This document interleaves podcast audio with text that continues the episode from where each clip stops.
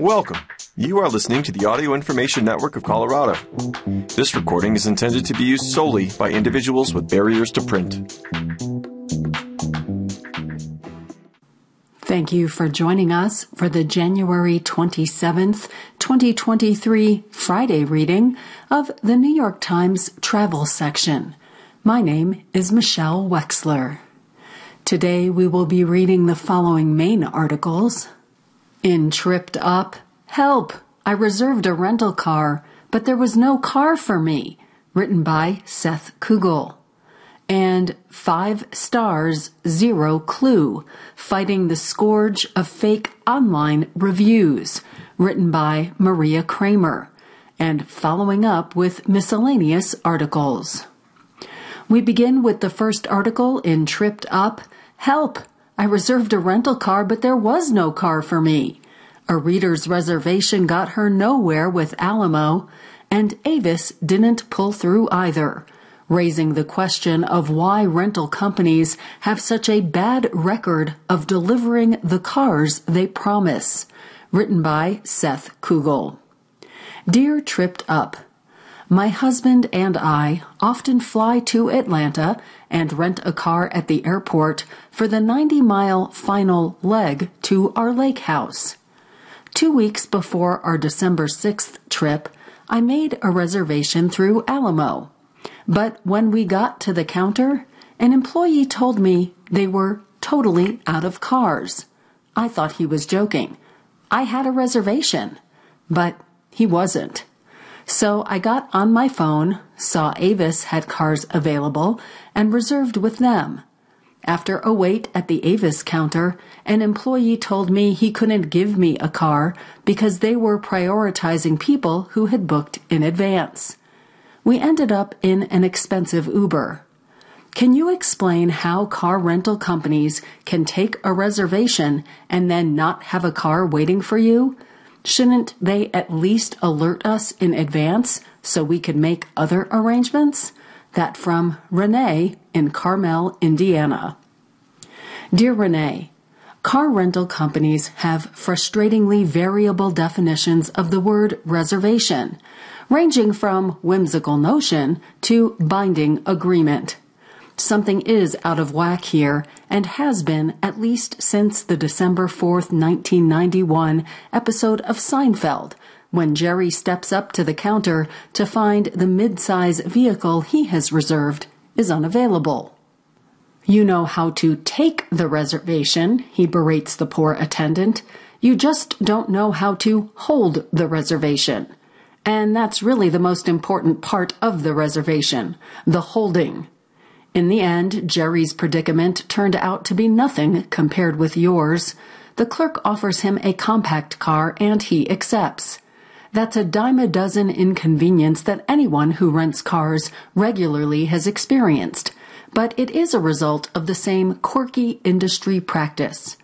Unlike hotels and airlines, car rental companies typically allow customers to reserve a car with no prepayment or even a credit card. That means there is usually no penalty for no shows, making it harder for companies to predict fleet availability, sometimes relegating large families to small sedans and occasionally leading to experiences like yours. So I beg to differ with Jerry rental car companies don't know how to take a reservation. And I agree with you. The least companies could do is get in touch with customers when they are running out of cars and suggest they make other arrangements. I reached out to Alamo and Avis to discuss your issue, and for good measure spoke with Hertz. So all three American car rental conglomerates were represented. Alamo is owned by Enterprise Holdings. That led a manager at the Atlanta Alamo agency to get in touch with you and offer to pay for your Uber from the airport, which, as Mike Wilmering, an Alamo spokesman, told me via email, is what the company did for other customers that day. Beth Gibson, vice president for customer experience at Avis, was a bit befuddled telling me that, according to company records, Avis did not run out of cars that day and, in fact, took 70 walk in customers, far more than usual. Ms. Gibson did say that on rare occasions, the Avis system implements a hard suspend of reservations for a period of time when demand is too high, but there was no record of that happening the day you tried to get a car. So, what happened that day at Alamo? We have a team that closely monitors our bookings and inventory to ensure vehicles are available for those who reserved one, wrote Mr. Wilmering. But extenuating circumstances can at times disrupt this. On December 6th, the company experienced an unexpected surge in demand coupled with multiple vehicles not returned, we also had several vehicles that were due for maintenance and or repair. That doesn't explain why Alamo would run out of cars. Nothing was forcing the company to accept those additional reservations. Having cars due for maintenance also strikes me as an odd excuse since it seems highly foreseeable. Mr. Wilmering did not specify how many cars were not returned or were in for repair, but it must have been a lot more than usual, or it doesn't make sense for Alamo not to have cut off reservations as well. December 6th was the day of the Senate runoff election in Georgia, which both companies suggested may have contributed to the spike in demand. Alamo would typically be able to source cars from other enterprise brands with agencies at the airport, but we exhausted all possible options to provide vehicles to customers who needed them, Mr. Wilmering wrote. He said Alamo has no centralized system to alert customers if no cars are available, and that individual branches would be responsible for communicating with customers. This left me with two nagging questions. What can consumers do to ensure a car is waiting for them? And if hotels and airlines require payment in advance, or at least a penalty for no shows, why not car rental companies? Jonathan Weinberg, the founder and chief executive of AutoSlash, a car rental site that searches for the best deals, told me that the car rental agencies originally offered risk free reservations as a consumer friendly policy and now are reluctant to drop a perk consumers have come to expect. Certainly, it's a failure on the rental car company's part to both predict and manage the inventory properly, he said. It becomes more challenging for them in times of high demand. The problem worsened, he said, coming out of the pandemic, as both fleets and maintenance staff had shrunk. But he'd said the problem is very rare, occurring in well under 1% of the rentals his company handles. To seek advice on how customers can be sure a car, and preferably the one they reserved, is there, I asked not only company representatives, but also called customer service lines to ask whoever answered. Advice was all over the place and frustratingly devoid of promises, leaving me with the sneaking suspicion that companies simply give cars away in the order people show up, no matter who they are or how or when they reserved. The best advice came from a customer service representative from Alamo who recommended calling the branch directly as your travel date approaches. It's easy to find the branch numbers by clicking on Locations on alamo.com. They can let you know if there is an increase in demand for your dates that might mean it's worth having a plan B, he said. An Avis representative had a different take telling me the best way to ensure you get a car is to register for Avis Preferred, a loyalty program. She told me it was easy and free, and she was right. I'm their latest member. Ms. Gibson agreed and added that prepaying would also make you a higher priority. Another pro tip she recommended taking the extra minute or two to provide your flight information when you book a car which allows the agency to automatically adjust your arrival time if your plan if your plane is late. The biggest news came from Hertz, which now requires that renters provide a credit card number when making a reservation. Customers who do not cancel before their pickup time are charged for one day's rental. Lauren Luster, a Hertz spokeswoman, said that the new policy was put in place last February at all corporate branches in the United States, in part to better control inventory and reduce the chances a customer would arrive and not find an appropriate car waiting. Kudos to Hertz, which took the leap of mere 31 years after that Seinfeld episode first aired. Progress, nonetheless. That story in Tripped Up Help, I reserved a rental car, but there was no car for me. That from Seth Kugel. Next up, five stars, zero clue. Fighting the scourge of fake online reviews. Third parties pay writers for posts praising or panning hotels, restaurants, and other places they never visited. How review sites like Yelp and TripAdvisor are trying to stop the flood. This by Maria Cramer. Oobah Butler knew it was wrong to write fake online reviews for restaurants where he had never dined. But he was 21, broke, and living in his parents' house in Feckenham, an English village 115 miles northwest of London. A faceless vendor on a website that advertised freelance work offered to pay him £10, about $15 at the time, for each review he wrote and posted on the travel site TripAdvisor. The job was simple. He would receive an email with the restaurant's name, then he would log into one of the four or five profiles he had set up on TripAdvisor to avoid suspicion, look at pictures of the restaurant's food, and study the menu. The reviews were always positive, raving was a job requirement, and verbose, he said. One post said a waiter was so attentive he should get a raise. Another said something along the lines of, This place has one of the finest Greek pastries in London. I wasn't even living in London at the time, Mr. Butler said. I was writing from a very limited experience of curry houses and chip shops. At the time, I was more versed in beans and toast.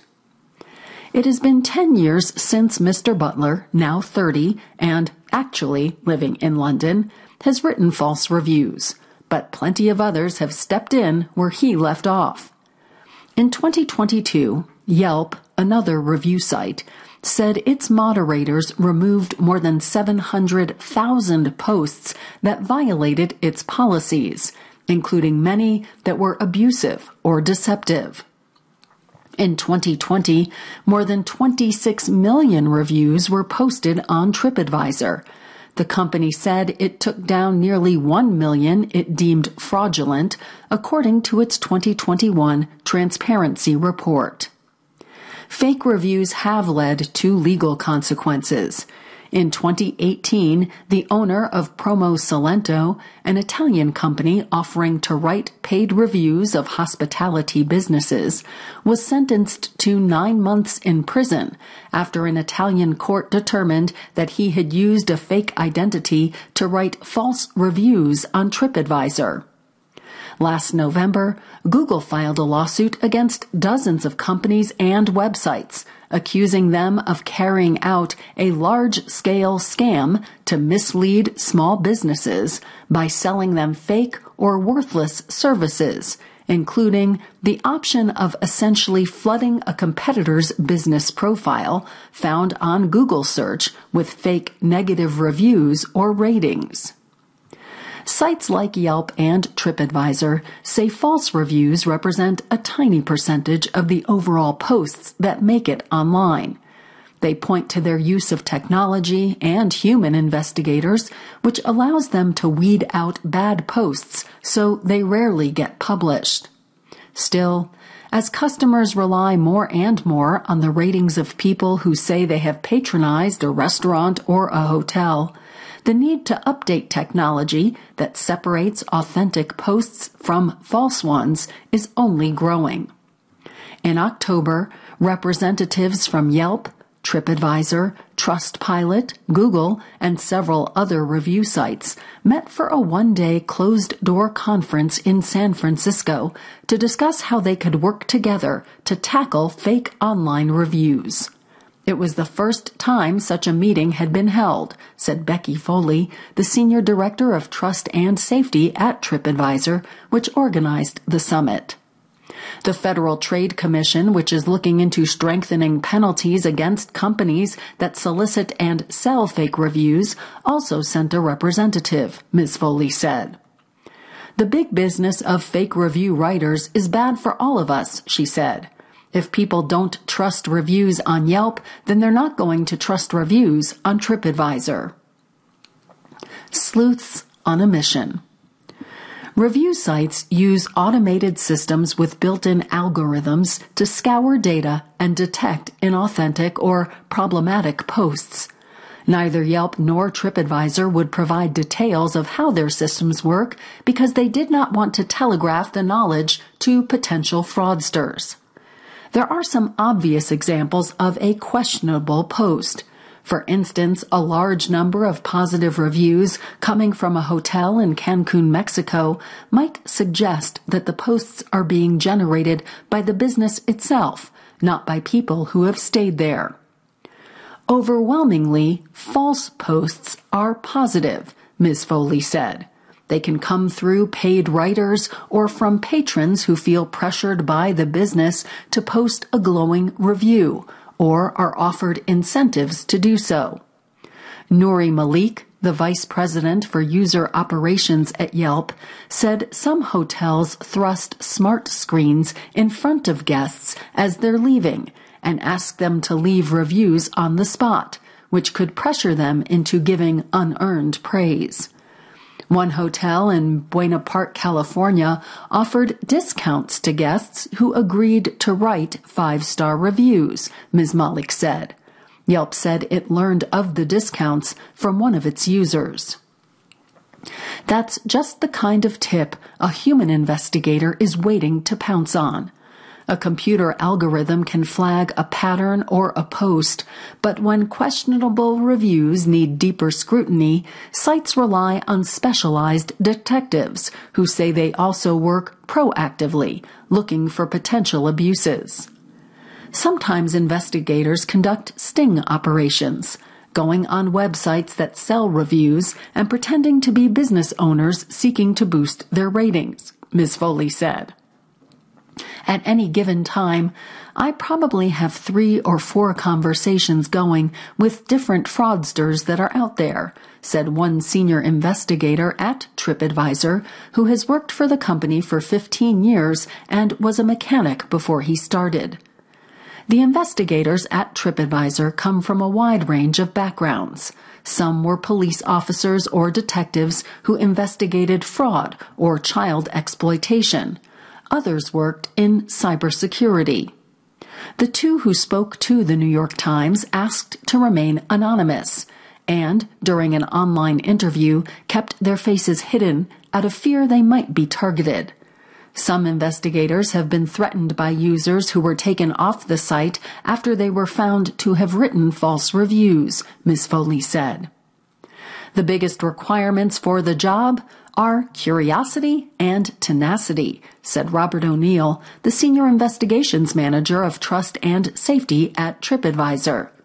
Successful investigators, he said, should have this idea of not leaving well enough alone.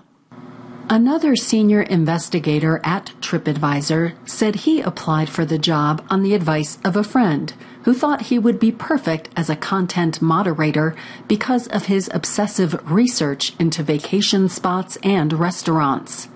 My friends thought I was a spreadsheet nerd, said the investigator, who worked as an office manager and in graphic arts before joining TripAdvisor 19 years ago. For him, uncovering false reviews is personal. He recalled a trip he took to London a few years ago for work. In a hurry, he rushed into a restaurant, an unvetted food choice, and bought a chicken hand pie that he ate on his way to a meeting. Later, he was afflicted with horrific food poisoning that ruined the next leg of his trip in the Netherlands. These are moments of our life that you might think of when you look back. And to have it ruined by a bad meal or a horrible hotel, he said, his voice shaking, then trailing off, I just feel great that I can play a part. The FTC, which declined to confirm sending a representative to the October summit, announced that same month that it was looking into creating a rule that would prevent unfair or deceptive marketing utilizing reviews and endorsements. This scourge persists, said Samuel Levine, the director of the Bureau of Consumer Protection at the FTC, in a statement. Unfair or deceptive acts or practices in commerce are prohibited under the Federal Trade Commission Act. That language could include buying or selling fake reviews, but the FTC said it was proposing a rule to define more clearly what conduct is prohibited and give the agency the power to seek civil penalties like fines on a first violation. The agency has asked for public comment on the rule. Several companies, including Yelp, Google, and TripAdvisor, have written testimonials in support of the effort. It's basically extortion. Mr. Butler, the London writer, said his experience writing false posts made him obsessed with TripAdvisor's review system and the power it seemed to hold over the public and restaurant owners. Mr. Butler took his deceit to new heights in 2017 when he made up a restaurant and began writing fake reviews about it. He called it the Shed at Dulwich, a name inspired by the rundown backyard behind an apartment he rented for 800 pounds a month. He described it as a unique dining experience that was open by appointment only and served entrees named after moods like empathetic, lust, and contemplation. He and his friends wrote enough five star reviews that after a few months, the shed rose to become the top rated restaurant in London on TripAdvisor.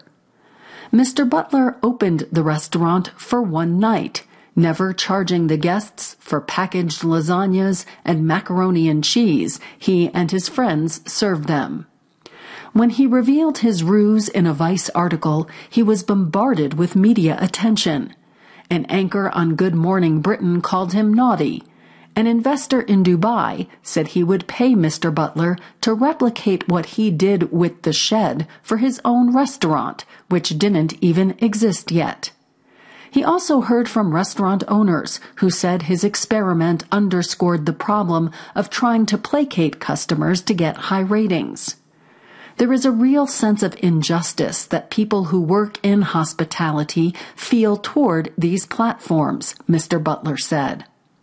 That feeling is familiar to Chris Wicken, the owner of the Packing House, a restaurant in Milwaukee that his parents opened in 1974.